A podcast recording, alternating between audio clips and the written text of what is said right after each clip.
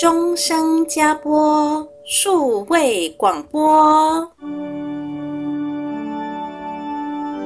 你听到天使传报好消息的声音了吗？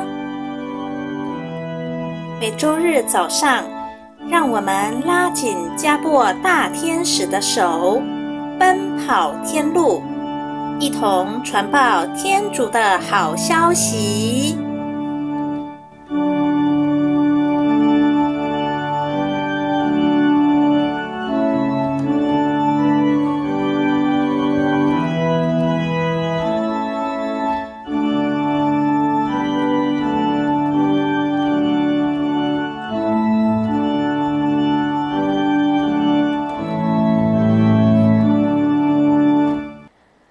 亲爱的听众朋友，大家好，欢迎您来收听我们的钟声加播 Podcast 节目，我是怡婷。上周我们听到雅各伯他所生的女儿迪娜被设根玷污之后，生下了孙女阿斯纳特。这个孙女是天主所特选的，所以在她的身上有特殊的记号，就是在她的胃部有一个图像。是一个小孩站在贝壳中，一只手拿着酒，一只手拿着饼，这就预表着将来天主也要将圣洁传言后代的祝福放到他的身上。但是由于他的舅舅们去杀死了所有设根的男人，而且舅舅们因为他的身世还要杀死他，所以最后雅各伯只好让乳母。把阿斯纳特带到红海去，卖给了法老王的大臣普提法尔，她就在那里成了最有名的女先知。也因着她有许多的神事，而且介绍给埃及人很多有用的技术，所以她被埃及人奉为众神的母亲。而雅各伯的第十一个儿子若瑟，也是天主特选的。在若瑟的身上有一串葡萄的图像。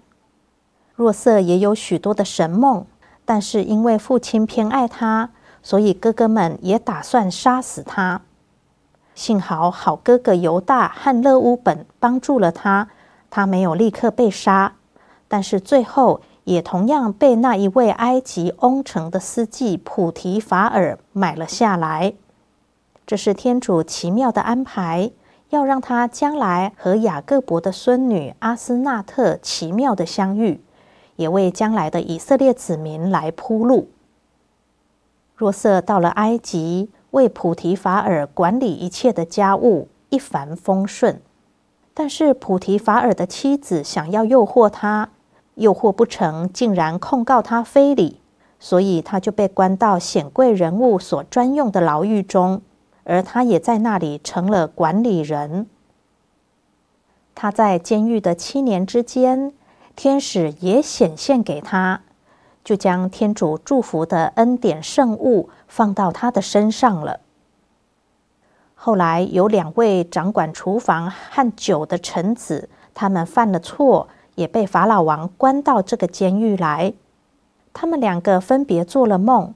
而若瑟为他们解梦都非常准，所以最后法老王自己也做了两个怪梦。法老梦见自己站在尼罗河畔，看到尼罗河中上来了七只肥美的母牛，接着又上来了七只体色丑陋、又瘦又扁的母牛，而这七只母牛竟然将七只肥美的母牛吞了下去。法郎就惊醒了，他又在做第二个梦，梦见在一根麦茎上生出了七只肥美的麦穗，随后却又发出七只细弱、被东风吹焦的麦穗。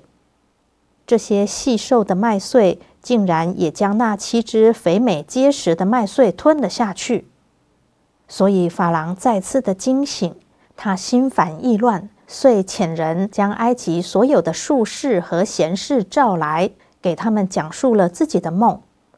可是这些人却没有一个能帮法郎解梦的。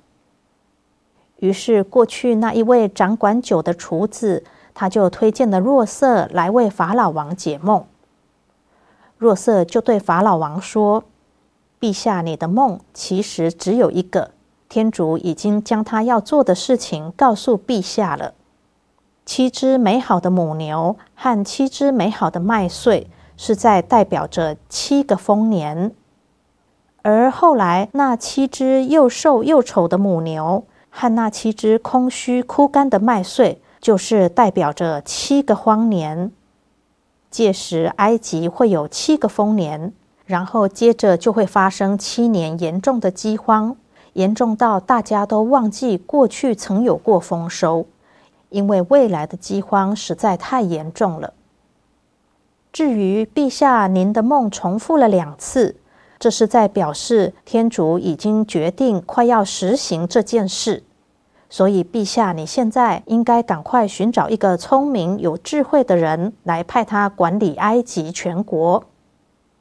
陛下，你应该在各地方派定督办，在七个丰年内来征收埃及所出产的五分之一，把这些谷物都储藏在您的手下，作为本地的存粮，以应付将来要出现的七个荒年，免得全国因为饥荒而灭亡。若瑟的这番话，使得法郎和他的群臣都十分的赞成。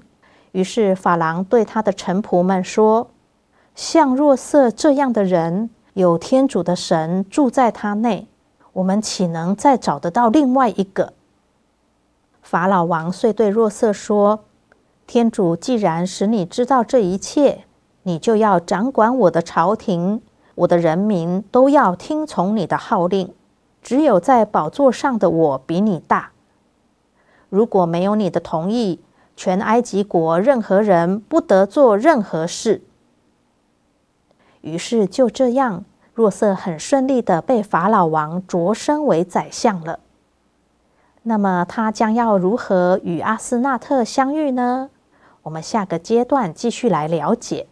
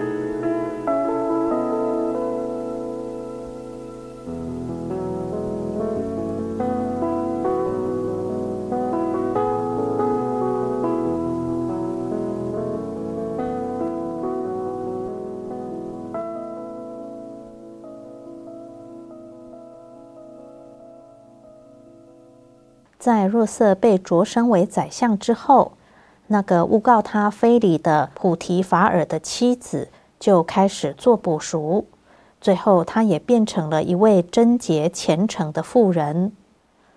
而法老王的皇后之前看到若瑟被关，虽然对他有了负面的印象，但是现在就更加的敬重若瑟了。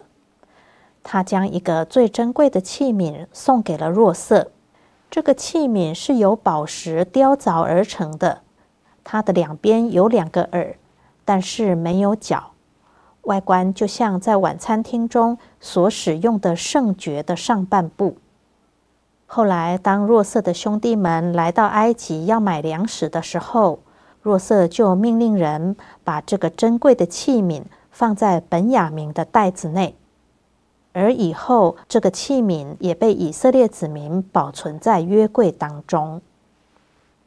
这天，若瑟刚好来到了外教司祭的住处，而他的外甥女阿斯纳特就是住在这里。阿斯纳特一见到若瑟，就走过去要拥抱他。阿斯纳特这样做，并不是因为大胆，而是由于圣神的启示。这是一种先知性的动作，而在场其他的外教司机也都认得出来，他们知道这是一种受到神的启示而做出来的动作。可是若瑟却伸手挡开阿斯纳特，并且向他说了几句很诚恳的话。阿斯纳特感到非常的烦乱不安，他以为自己做了不应该做的事。就退回了自己的房间，在那里流眼泪做补赎。可是就在这个时候，有一位光亮的天使显现给他。这位天使的手中拿着忘忧果，问候阿斯纳特。阿斯纳特便把自己的面纱拉了下来。天使吩咐他擦干眼泪，并且要穿上节日时所穿的长袍。端来几种食物，准备来领受天主要给他的祝福。这个祝福就是以前圣祖们所领受的同一个祝福。阿斯纳特离开了房间，按照天使所指示的穿戴好了，并且随身搬来一张矮桌子，上面有酒，也有已经烘烤好的扁平的面包。阿斯纳特的表现毫不畏惧，也不害羞，反而显出纯诚谦虚的模样，就像亚巴郎和其他的圣祖们在款待显现的天使们时一样。天使也向他要了一些蜂蜜，但是他答复说，他不像其他的少女一样喜欢蜂蜜，所以他的房间里面没有。天使便吩咐他。去房间外面的偶像中找一些过来。这些偶像形形色色，有的是野兽的头、蛇的身体。阿斯纳特就在那里找到了一个粗孔的蜂巢，颜色非常的白，就像未来的圣体圣事所使用的面饼一样。阿斯纳特把蜂巢放在天使面前。天使祝福了这个蜂巢，使它变得闪闪发光。接着就命令阿斯纳特吃下去。蜂蜜的意义在圣经当中经常被比喻作天主的圣言，也就是圣经。天主的话语就像蜂蜜一样的甘甜。而由于阿斯纳特身上的记号是一个小孩子端着面包和酒。这就象征着未来耶稣的圣体和圣血。现在他吃下了蜂蜜，代表天主的圣言也存在他内。他就借着领受蜂蜜这个象征性的祝福，而脱离了偶像崇拜，进入了以色列的光明中。这也就是透过旧约而进入未来的救恩里。天主给他的祝福，代表着他应当帮助许多的灵魂，就如同许多蜜蜂围着蜂巢飞翔，许多的人也是围绕在阿斯纳特的周围，所以阿斯纳特应该将天主的光明传给许多人。当天使在祝福蜂巢的时候，他的手也指向世界上所有其他的地方，这个意思就是在表示。阿斯纳特应该借着他的临在和榜样，以及蜂蜜的奥基来做人民的母亲跟领导人。天使也告诉他说，天主已经预定要让他和若瑟成婚。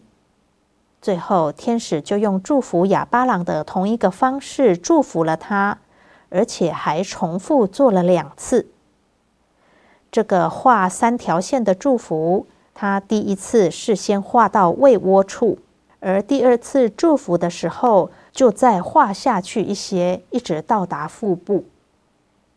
后来，这个神事也被外教司祭们知道了，可是他们又将神事扭曲。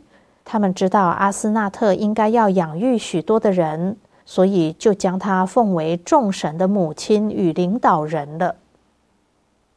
下个阶段，我们继续来了解，当若瑟刚到埃及时，埃及当地迷信的情况。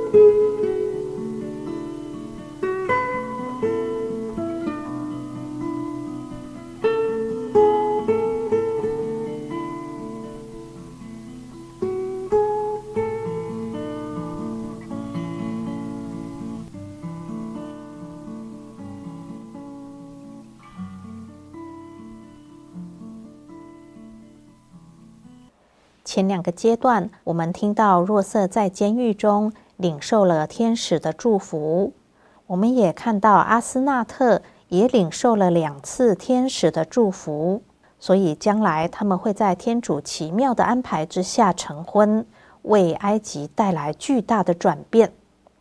那么现在我们先回头来了解一下，在若瑟刚到埃及的时候，埃及当地的各种的状况。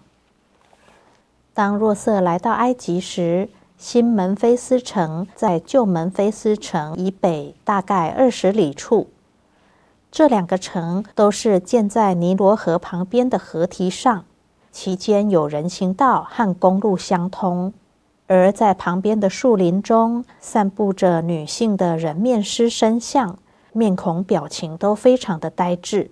这些偶像都放在石板上。在那附近没有美丽的建筑，只有巨大的防御工事，还有金字塔形的假山，里面有很多拱形圆顶屋和房间，在那里面也是进行着可怕的祭祀。那里到处都有大树林和沼泽地，而后来圣母他们来埃及避难的时候，尼罗河已经改变了它的河道。埃及人他们恭敬各种各类的走兽，比如说蟾蜍、蛇、虫和鳄鱼，还有金龟。尤其是他们看到人被鳄鱼无情的吞噬，他们就特别的崇拜鳄鱼。在若瑟还没来到埃及以前，当地还没有崇拜公牛的仪式。可是后来，由于法老王梦见七只肥牛跟七只瘦牛。所以呢，人民竟然就开始膜拜公牛了。他们有着形形色色的偶像，有的很像襁褓中的婴儿，有的像盘踞着的蛇，其中有些还能够随意的伸缩。很多偶像都装饰着护胸甲，护胸甲上写着奇奇怪怪的城市计划和记录着尼罗河的河道的改变。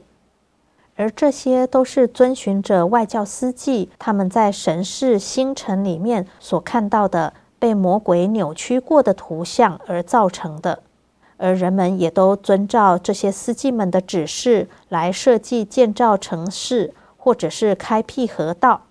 尤其新门菲斯城就是这样建筑起来的。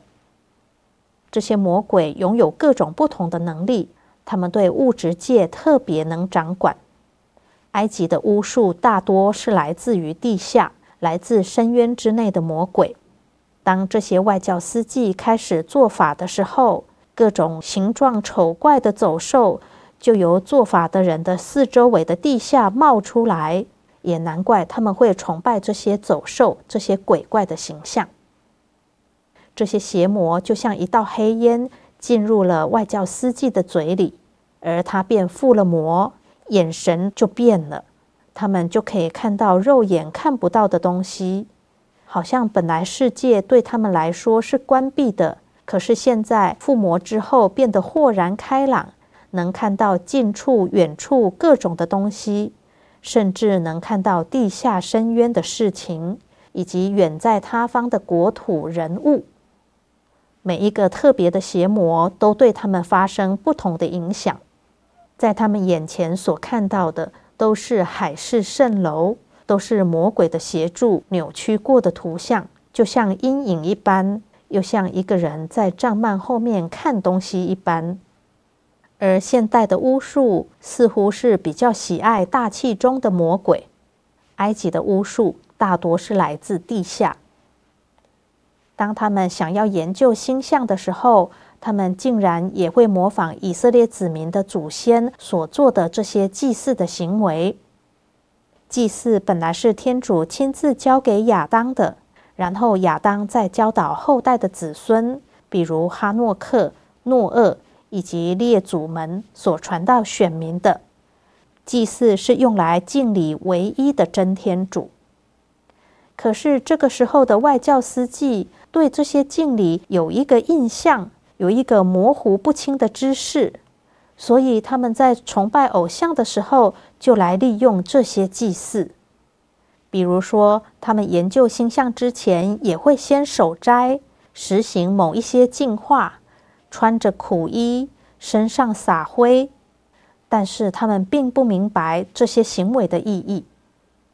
尤其他们到高塔上观察星象的时候，他们也在塔上奉献祭品。接着，他们就进行各种可怕的行动，以及杀人的祭祀。魔鬼利用他们，把所有来自天主纯净高尚的启示扭曲成了毁灭人的陷阱。所以后来，天主就把约柜的奥迹都封存在火中，好能加以保存。